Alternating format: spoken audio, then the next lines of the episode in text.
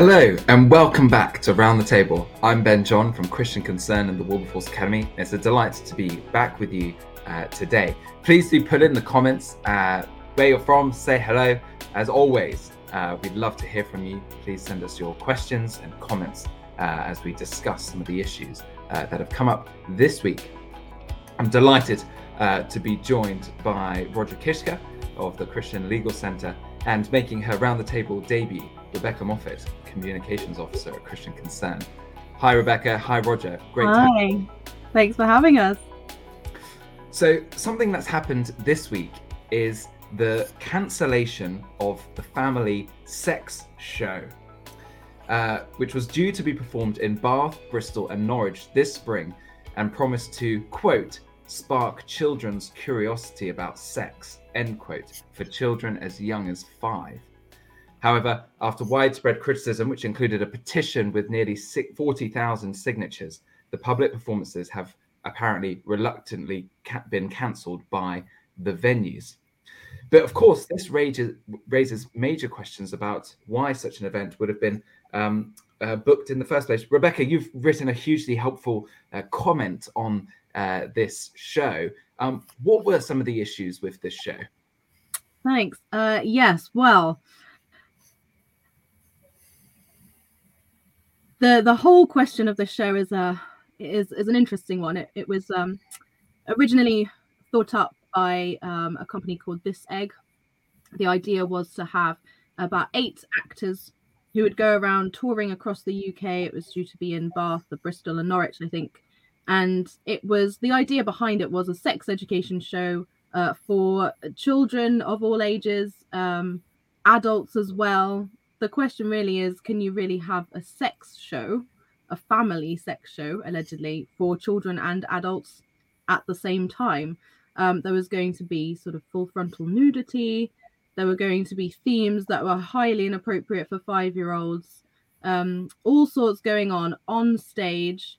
Um, you can visit the website as well. Uh, and that sort of gives an idea of what they were going to discuss. And it's it's all...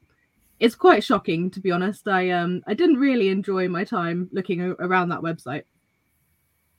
Well, a quick look over the frequently asked questions get, does give an idea of what the audience members are in for. It's worth quoting in full. At one point in the show, everyone on stage takes their clothes off to the level they feel comfortable to. For some people, that's taking off all of their clothes and being completely naked. For other people, that means taking off bottoms but leaving underwear on. For others, it's not taking anything off at all.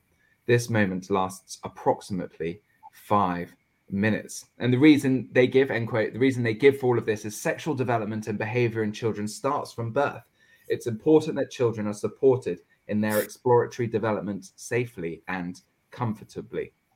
So interestingly, uh, we, we, we're seeing this, aren't we, over the last number of years or, you know, the last generation or so, the increased sexualization of children and the increased um, introduction to these things, which ties into a lot of what we're seeing in sex education in schools as well. Roger, maybe you could comment a bit on how we've seen that increased sexualization in sex education over the last few years.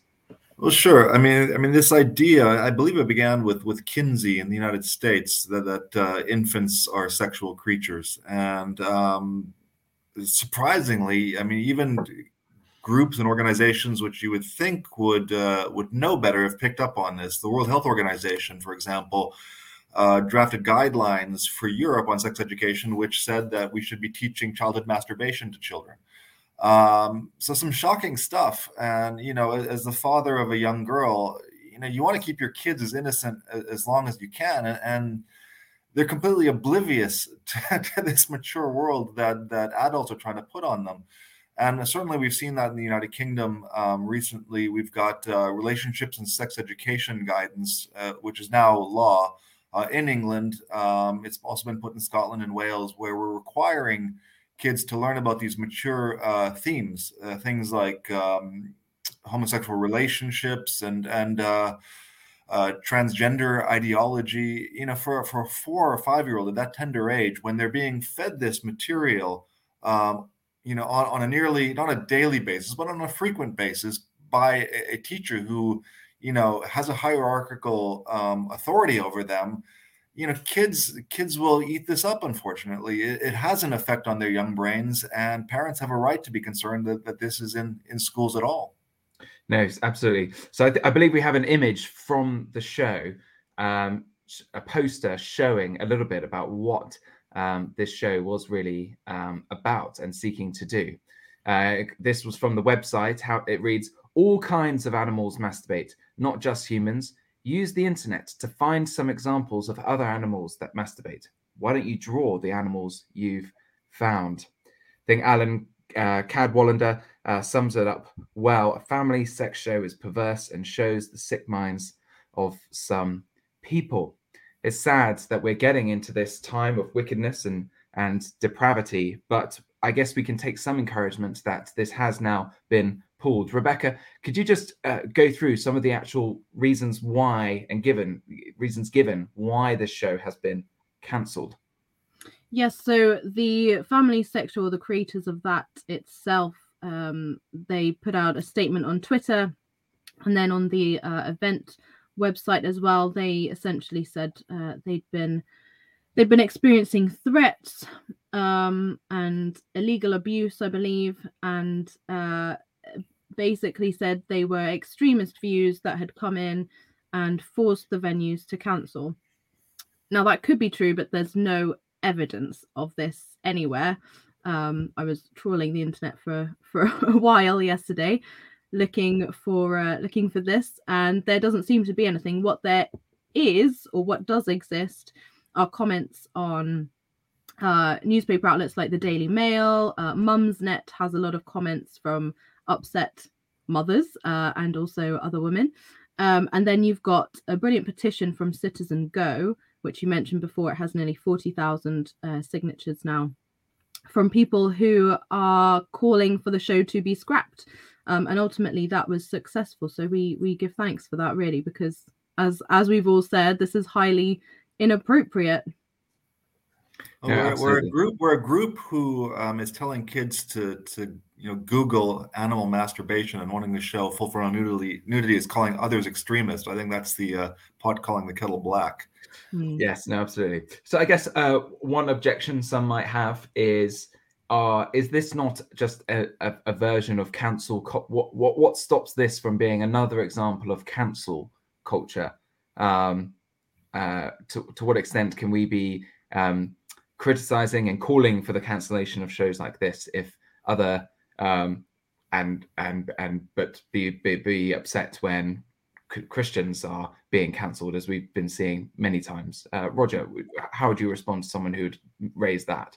Sure. Well, I mean, when you're talking about cancel culture, um where where it goes to the heart of censorship of an idea uh an idea or ideas that are being spread by mature adults, Um, and not purient content, then that's where you start seeing, you know, uh, an invasion on the freedom of, of expression.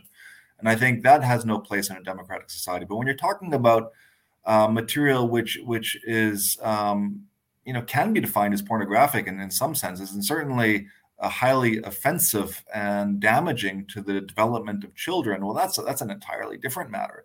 Um, there, there's case law, extensive case law, on protecting the, the health and morals of children from exactly this type of material. No, I think it's interesting, think... isn't it, though? Because, Ben, the quote that you read out from the, the family sex show before, which says that children are um, naturally curious from an early age, this is completely true. But the point is there is an age appropriateness uh, of this topic of sex education. And parents are best placed, I think, to be able to say, well, my child can learn this, or or this is appropriate for my child.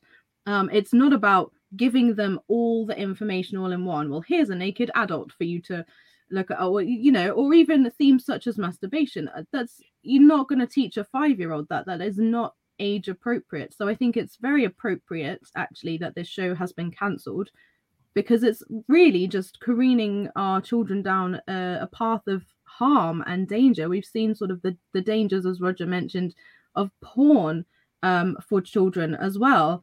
You know, there's the uh, we've got some resources on our website. Um, Pure Resources is an example there of a guy that got addicted to porn from age twelve. And actually, when you're exposing young children to these over-sexualized themes, it does them damage, it does harm. So in this case, I think it was right for the show to be cancelled. Um, does it contribute to cancel culture? That's a, a good question, but I, I would highly say no, um, because it's all about appropriateness for our children. And actually, it's our job as adults to protect our children. Um, I'm sure Roger would agree as a father as well. I'm not a mother, but I am an auntie. Um, and I would love to, you know, protect my niece from from themes such as these. And, and I think one of the key things is the kind of copycat culture that it does create. When people, children are exposed to these things more, it opens their minds up to issues and things at, um, in, in, in some cases, at too early an age. In, in other cases, at an age that's never appropriate when it comes to uh, normalizing or increasing the plausibility of um, uh, depraved sexual practices. Um, yeah, we're seeing there an image of the Uh, from taken from the uh, show's website, um, looking at the way it normalizes a lot of these um, these things. And the website itself included a glossary of the terminology used in the production, uh, which contained utterly inappropriate uh, language, which we, we won't re- repeat um, here. And so with this, we'll see more and more the, the the consequences of these things. It's interesting, isn't it, that, you know, over the last however many years, there's there's this emphasis on thinking that, oh, all we need to do is fix education. All all children need is more sex education, and that will solve all the problems. And what we're seeing in our society increasingly is more and more problems, and this will lead to ever more problems as children are ever more um, sexualized and open things up, whether that's fornication or gender confusion, whatever it may be.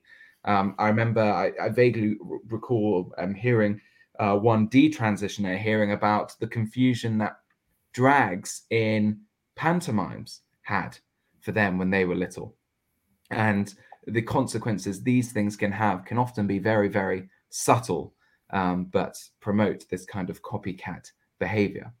It sounds like the kind of show that maybe in the future people might need conversion therapy for.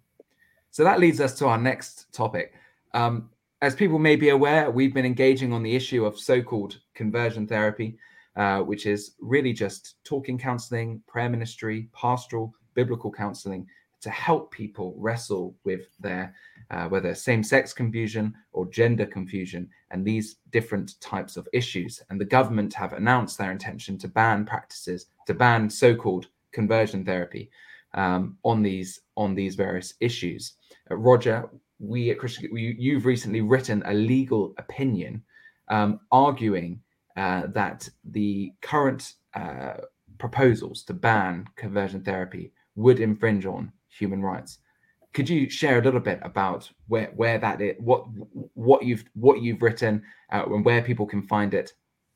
Well, sure. I mean, first of all, you can find it on, on the website, w w w dot christian concern dot com. Um, you know, the, the whole problem with the consultation document, because we don't have legislation yet to, to show us what will actually be banned. Um, I mean, there's multiple issues. One is that uh, the evidence being relied upon is self-reported, so it's by definition unsafe. We don't know if there is a need for this legislation because the government has not provided any safe evidence that, that there is such an issue with conversion therapy that this needs to be legislated. Uh, one of the second issues is a lack of, of definitions. Um, you know, if you're going to make conversion therapy a criminal offense, you should at least define what conversion therapy means in the consultation document. Um, and, and that's not the case. And one of the problems with this is that campaigners want conversion therapy to mean anything they wish it to mean. And you can't, you can't criminalize a, a moving target. Um, so, you know, the legal opinion focuses on, on why definitions matter, how uh, a ban on um, what's being taken place uh, with a lot of counselors, which is, um, you know, therapy, talk therapy done within an ethical framework, which is peer regulated, um, why, you know, uh, restricting that would have significant um, implications under the European Convention on Human Rights, specifically freedom of religion uh, and freedom of privacy. Great. So that's... Um... That's hugely helpful. So it's interesting that point that you made then. It's a, something we've said many times before about this lack of clear definition on what um, conversion therapy really is. Um, Rebecca, maybe you could talk a little bit from a kind of communications media perspective, how the culture and the media in particular have tried to group all these things in with other practices. Yeah, certainly. So I think when generally when people think of the term conversion therapy, they're thinking of things that are actually already illegal. Um, I know quite often conversion therapy, you think, well, electroshock therapy, supposedly, or people have mentioned sort of corrective rape before. Well, these things are not practiced. If you ask any therapist um, who allegedly practices conversion therapy, that's another thing, that they don't call it conversion therapy. It's just, it's counseling, it's therapy. Um, that's normal. Um, sometimes these issues of sexuality and gender are touched upon, and that's a great thing. People want help for that. Um, but it is essentially therapy and counseling. These things that people think of as conversion therapy um, are, are already illegal, and they're being lumped together with good things that actually we do want people to allow. You know, for people who, who don't want to experience a certain sexuality or, or have these attractions or temptations or behaviors, they want help, they're seeking that. Even conversations, um, pastoral support, discipleship, prayer for people, that is all being lumped in to um, a, a, an umbrella term that is, as Roger said, not well defined. Um, and actually, what's what's really clear and interesting and slightly shocking is that um, activists have been very clear that actually they do want the good things banned as well. They want to ban prayer for change. They want to ban discipleship and pastoral support as well. So that's where the worry really comes in. No, certainly. I, was it? I think leading gay campaigner Jane Ozanne, I think, said prayer that causes you to hate yourself is not prayer, it's hate prayer. Um, basically referring to any prayer that a pastor might have with um, someone in their congreg- congregation. Um, so, Roger, there have been other legal opinions published before um, on these different on the on the issue of the legality of a of a conversion therapy ban.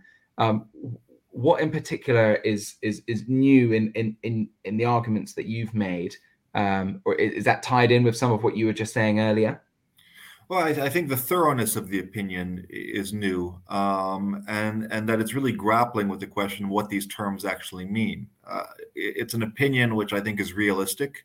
It, it addresses some of the things that Rebecca has mentioned. That um, you know. Much of what we consider to be conversion therapy. In fact, if you ask the person on the street what conversion therapy is, and their answer would almost inevitably be stuff that's already illegal. So we're diving into what's left and, and how can you make that illegal? So you have, uh, you know, an adult who has uh, the legal capacity to make decisions, who, let's say they're married and has children, and, and he's got, uh, he or she has same-sex attractions. They want to go have uh, counseling on how they can remain faithful to their family because their family matters to them, or or they're just a, a Christian who wants to stay true to biblical beliefs. Um, they have the freedom under the European Convention on Human Rights to do so. Um, those those freedoms include the right to uh, define who you are as a person, to live out a life uh, of privacy where you can define your own uh, moral behavior. We don't want the government. You know, all this talk from from campaigners. Uh, Decades ago, we don't want the government in our bedrooms. Well, why do they want? Why do they want them in the bedrooms now? Um, we need to be asking those questions. They're adult questions, and we. Ne- the problem when you don't define the terms is we can't have a real, genuine conversation about about what is going to be banned and what's not going to be banned. The trouble is, it's not just in the bedrooms; it's in the churches and in the counseling rooms yeah, yeah. as well. It's awful. No, certainly, and um, it's a real overreach. Um, but I guess. Um, Roger, many people use the Article th- Article three uh, European Convention on Human Rights uh, to justify the ban. Uh, maybe you could just explain to us what Article three is and why this actually doesn't hold up to scrutiny. Sure, sure. Well, Article three um, is the prohibition on torture and inhuman and degrading uh, treatment. So uh, even in the consultation document, it, it uh, admits that much of what is done under um, everything that's done under Article three is already illegal. So when campaigners use that as an argument, saying, well, this is torture and inhuman degrading treatment, well, that stuff's already illegal. Uh, the, the fact that there is an Article three makes it illegal. Um, you know, so then then you really get into the nut, nuts and bolts of, well, what are we actually doing here? Um, if that's your best argument and that stuff's already illegal, then what are we talking about here? Certainly. And, and I think that was why we at Christian Concern, in our guidance and our response to the consultation, um, really did press the point home that we don't need more legislation, uh, and that any more legislation is going to be a risk to um, freedom of religion, freedom to, to, to, to practice our religion and, and to walk out, live out our faiths, our faith.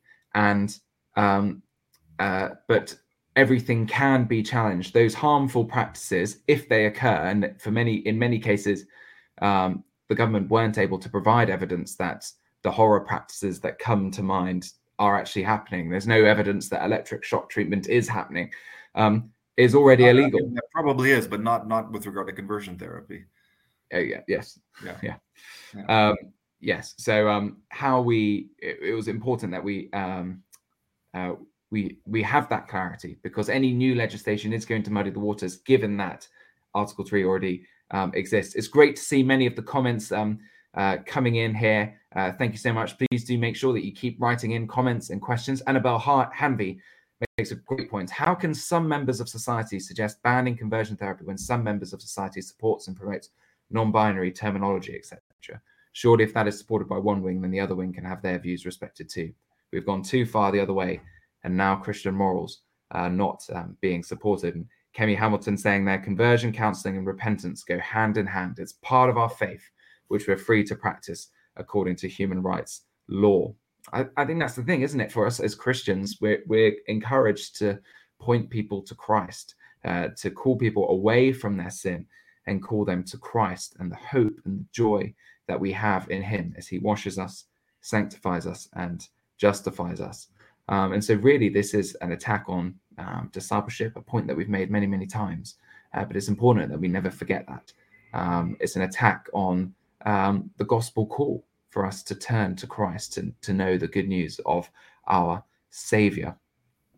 Oh, you know, I would, I would add as well that um, one of the things that muddies the water here is that anyone who says that a law is not needed is publicly called out uh, as being pro-conversion therapy, as if we're for coercion and electroshock therapy. And I think that that needs to stop. I mean, yeah. Again, going back to the fact that we need a meeting of the minds here. We need to be honest about what we're discussing. Um, I haven't met anyone, you know, who, who's opposed to this law, who is saying, yes, we need we need corrective rape. And, and uh, I mean, it's just ridiculous. Um, and I, I think if we're going to make headway on coming to some kind of agreement uh, about what a law should look like, um, and I don't think that a law should be passed. I don't think it's necessary. I think what's what's uh, already illegal is enough, but we just need to be honest about these discussions, because as you've said, um, we we see these terms like spiritual abuse popping in, and these are all an attack on, on the ability to do ministry. But Roger, yeah. Isn't it true that even just discussing this, if a ban is put in place, even just discussing this or having this discussion could be made illegal? Would that be a reality? I mean, it could be. Other, other, other parts of the world have done so. I mean, again, without having any proposed legislation to look at, it's difficult to say what, uh, I mean, the government seems to be grappling quite heavily with what to do with this.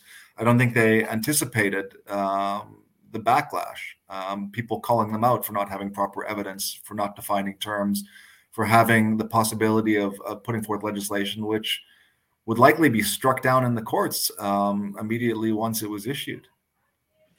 Um. Uh, Roger, and great uh, point from uh, Ali Assad Jaffrey that was just put up there about Article nine and Article ten, which you, you did mention earlier. Um, maybe just uh, just unpack that uh, for some of the people watching who may not know exactly what Articles eight and nine of the European Convention on Human Rights are. Sure. Well, Article eight is the right to family and the right to privacy, which uh, includes the right to um, define who you are, self-actualization, which includes sexual self-actualization. Um, so that's the freedom of, of any capacitous adult to um, seek treatment, counseling, uh, pastoral help, to live the life they want to live uh, according to their sexual morality. Um, Article nine is freedom of thought, conscience, and religion. That's both a, p- a personal and a collective right. So it's the right of churches to to have autonomy, to do prayer ministry, things like that. And it's the right of an individual to live according to their biblical beliefs. Um, so, so both of those are heavily engaged in any discussion on a criminal ban on conversion therapy. Great. And I guess this ties in a little bit of what you were saying earlier, Roger, about the way that if we're those of us who argue there does not need to be any new legislation on so-called conversion therapy often get grouped together with those or with the thought of doing these obviously harmful, evil things like electric shock treatment for conversion therapy, for same-sex desires, or um, corrective rape and things like that. So Annabelle Hanvey makes the, makes makes the good point. Perhaps the term conversion therapy itself needs to be reconsidered. It's tied with negative connotations.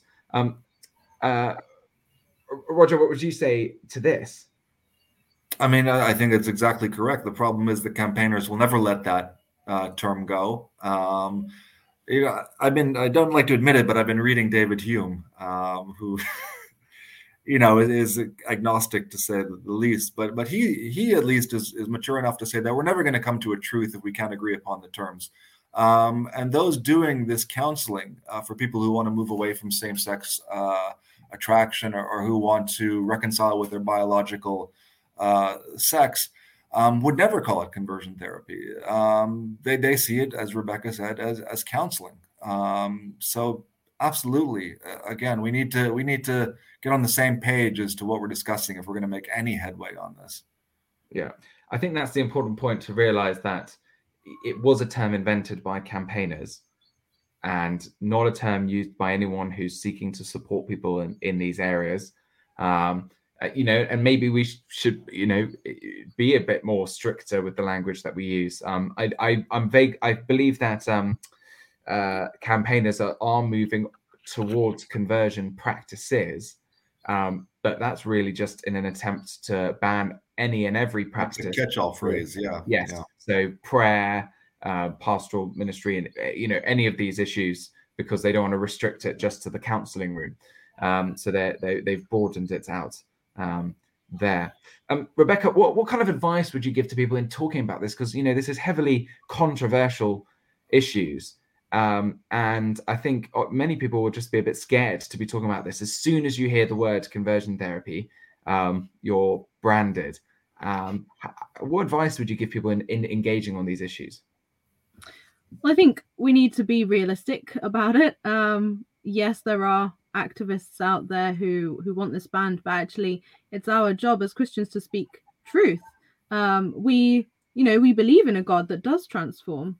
We believe in a God that does change, that that yes meets us where we're at, whatever we're struggling with, but won't leave us there. He he brings us through, and change is possible now. And actually, um, I think I've seen Pete Benjamin in the comments as well. He's a, a brilliant story of change, uh, where change is possible, um, coming out of, of transgenderism. I think the more of these stories we can tell of where people have changed and come out of that, the better. To say that actually, well, this thing that you're calling conversion therapy works, it's good, it's helpful, um and let's be let's be real, um that it's not all of this um stuff that activists are saying it is, um and actually let's let's tell the truth and say as well, well, do you really want prayer to be banned? Do you really want discipleship to be banned? Do you really want counseling, um, pastoral support? Do you really want these activists in our churches? Um, in some sense, yes, you do want them in our churches because they need to hear the gospel. Uh, they need to hear truth, but they cannot be dictating uh, what the church is to teach. Um, we stand on truth. We've got to be firm in that. So I think let's be brave. Um, let's let's speak truth. Let's let's tell it how it is. Oh, we can't be the villains in this story, but we're not the ones proposing legislation, which is going to have a massive impact on absolutely. freedoms across this country. Yeah, absolutely. no, absolutely. And you mentioned there, Peter Benjamin, and it's been great to see you in the comments. Hi, Peter. Um, I think one thing maybe we need to be in bolder in doing is calling out the injustice of um, these practices, uh, the not these um so-called conversion therapy practices, but what we were talking about earlier about the sex family show, the family sex show, um, the promotion of trans ideology amongst children, uh, the confusion of children, the, the push to uh, ever younger encourage people down these paths is itself conversion therapy.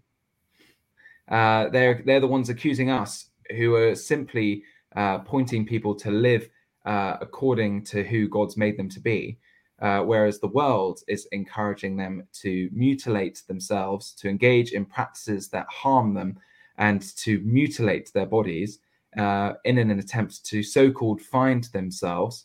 Um, that's really the horror and the evil practices that are happening today. That's the conversion therapy of today. And we as Christians, I think, in loving our neighbor, need to speak and call this out. And I think um, parents and churches are, are best placed for this as well, right? Churches and, and parents especially have got to almost take this power back and say, no, hang on. We know what's best for our, our children. We know uh, the, the truth of the gospel. Let's teach our children age-appropriate stuff. Um, as I said before, with uh, with regard to the family sex show, this uh, we we've got to we've got to take the lead here. We've got to point children uh, in towards the, the truth and, and and freedom. You know, this culture says sexual freedom is freedom. It's not. Um, that freedom is really found in God, the Creator um of all things, isn't he? So let's point children towards the source of of true freedom, um being being loving, being compassionate, being age appropriate, um and say, no, this is this is the real answer. And to, to Ben's point, um if you look at gender uh gender identity theory in schools, um ten years ago, when this wasn't in schools, Um, we had literally just dozens of kids, um, under one hundred uh, annually, being uh, referred to gender identity clinics. In the last four years alone, we've had over ten thousand children referred to gender identity clinics. So if the government is now suggesting, it looks like they won't suggest it, but if, if they're saying that we can't even have kids now seeking uh, counseling to, to reconcile with their biological sex, while we're letting you know, thousands and thousands of kids go in the process of, of transitioning, which could lead to puberty suppression. It could lead to, to harmful cross-sex hormones, which which will have a lifelong effect. Um, yeah, perhaps we should be calling that conversion therapy then. It's been it's it's a difficult issue, and we need to pray um, that the government um, drops the plans. We need to keep um, speaking the truth in love uh, and engaging on these issues. Um, Yes, in our churches, yes, as homes, but also uh, through the institutions. And that's why we're hugely thankful, Roger, for all the work that you did uh, and the time uh, you took uh, to put in for that uh, legal opinion, which is going to be a great resource. Um, uh, listeners and viewers, I, I hugely encourage you to uh, to to have a read, to read uh, that uh, legal opinion and share amongst friends and family. You can find it on our Christian Concern website. Um, I, I, we touched on this earlier, but really it's an attack on the gospel transformation, um, that as we leave our sin and turn to Christ, that by his Holy Spirit, he makes us more like his son, Jesus Christ. I always go to these verses, which I think are hugely encouraging, uh, not just for those who are wrestling with same-sex temptations or gender uh, confusion, but for all of us. Um, where Paul writes, do not be deceived, neither the sexually immoral, nor idolaters, nor adulterers, nor men who have sex with men, nor the effeminate, nor thieves, nor the greedy, nor drunkards, nor slanderers, nor swindlers will inherit the kingdom of God. And that is what some of you were. But you were washed, you were sanctified, you were justified in the name of the Lord Jesus Christ and by the Spirit of our God. And that is wonderful, great news for each and every one of us, uh, that we no longer walk in those identities that the world wants to give us. We're no longer defined by our desires, uh, but we are washed, sanctified, justified, and we're united to Christ. We're united to one another in his church. And that's a glorious message for a world that is hurting and is broken, and that is is digging deeper into its own sin and darkness to try and find a way out. When we need to look away from ourselves, not in on ourselves, away from ourselves to our Savior, Jesus Christ, who came and died for us, took the penalty, not just to forgive us our sins, but so that through union with him, we can come to the Father. Uh, so we uh, do not have a spirit of slavery by which we fall back into fear, but we have a spirit of adoption as sons and daughters, by whom we cry, Abba, Father. And we need to pray uh, that uh, the world that is broken will know truly God the Father.